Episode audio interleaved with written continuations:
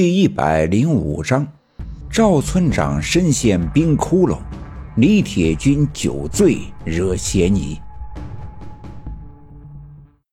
人命关天，不管对什么样的穷凶极恶的人来说，一条人命都不是小事儿。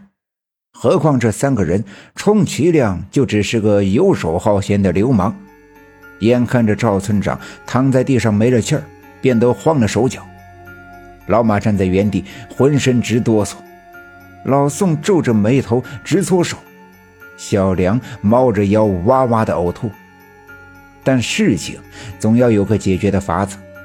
老宋抬头盯着老马，老马被老宋盯得浑身发冷。老宋，你啥意思呀？这事儿可不是我一个人干的呀，你们俩都有份儿呀！你们可不能这么不讲哥们义气。这事可不能让我一个人扛呀，老马呀，那也没让你使这么大的劲儿呀，你没看他都快七十了吗？哪架得住你这么累呀？这事不赖你，还赖谁呀？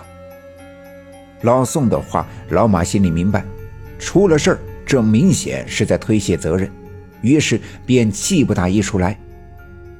那还不是你的主意，在饭店还不是你使眼神让我把他给弄走？现在你可不能嘴一歪不承认呐！这么干事可不是人呐！我是让你把他整走，就寻思找个没人的地方再跟他好好说说，把事情压住。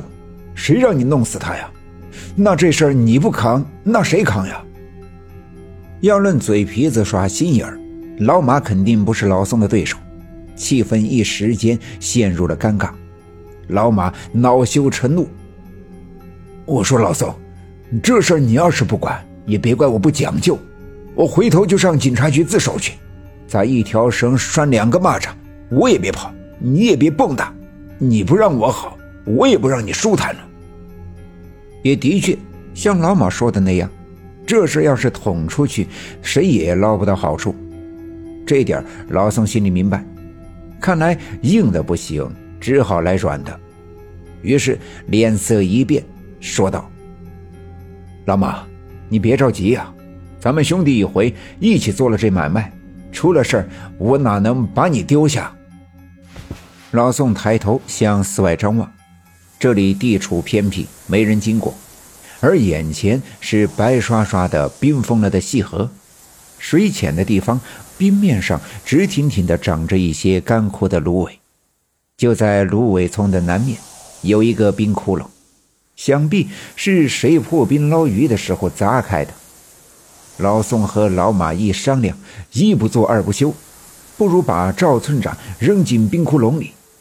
等夜里冰窟窿冻严实了，赵村长的尸体就被封在细河里了，一时半会儿发现不了。等开春开化了，指不定就被河水冲到哪儿去了，让鱼啃光了也说不定。于是两人一人抬头，一人抬脚，就要把赵村长扔进冰窟窿。可刚抬起来，老宋眼珠一转，歪头看了看一边刚吐完的小梁子，冲他喊道：“来，小梁子，我俩整不动，你赶紧搭把手来。”其实老宋是多了个心眼，这抛尸的事，三个人得都下手，这样都摊了责任，才不会有人说出去。小梁子这孩子胆子小，不让他掺和进来才是最让人担心的。小梁子刚吐完，听老宋让他来抬尸体，更吓得浑身发抖，脸色发青。老马冲他喊道：“让你来你就赶紧来，你别以为不伸手就不用他埋汰了，你信不信老子也勒死你？”小梁子无奈，只好战战兢兢地走过来。咧着嘴抓着赵村长的一只胳膊，可他刚一使劲，就听赵村长“哦”的一声，喉咙里发出了声音。这可把这三人吓得不轻，尤其小梁子，白眼人往上一翻，咯喽一声背过气去，直挺挺的摔倒在地上，四肢抽搐，口吐白沫，抽了过去。本来这事儿就麻烦。小梁子这一昏过去，更让老宋和老马心烦意乱。老宋抬头一看，河对面好像有人影晃动，要来人了，赶紧冲老马使了个眼色。两人慌忙的把赵村长连拉带拽的拖到芦苇丛后面，一使劲儿扔进了冰窟窿，然后赶紧跑回去，架起小梁子，跟头巴似的就跑了。跑到城里的时候，小梁子也缓过神来，三个人你看看我，我看看你，觉得还是各走各的，分道扬镳的好。到了这个时候，两人也没心情计较老宋分钱的问题了，就都分头的走了。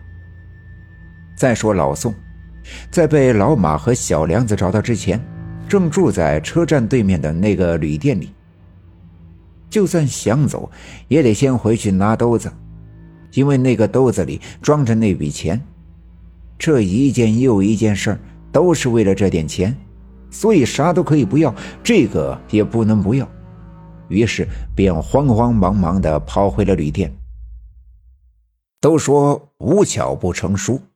再说这李铁军，这两天不论醒着还是做梦，耳朵里听到的都是孩子的哭声，一闭眼，脑海里都是孩子的影子。一开始是恐惧，再后来是悲伤。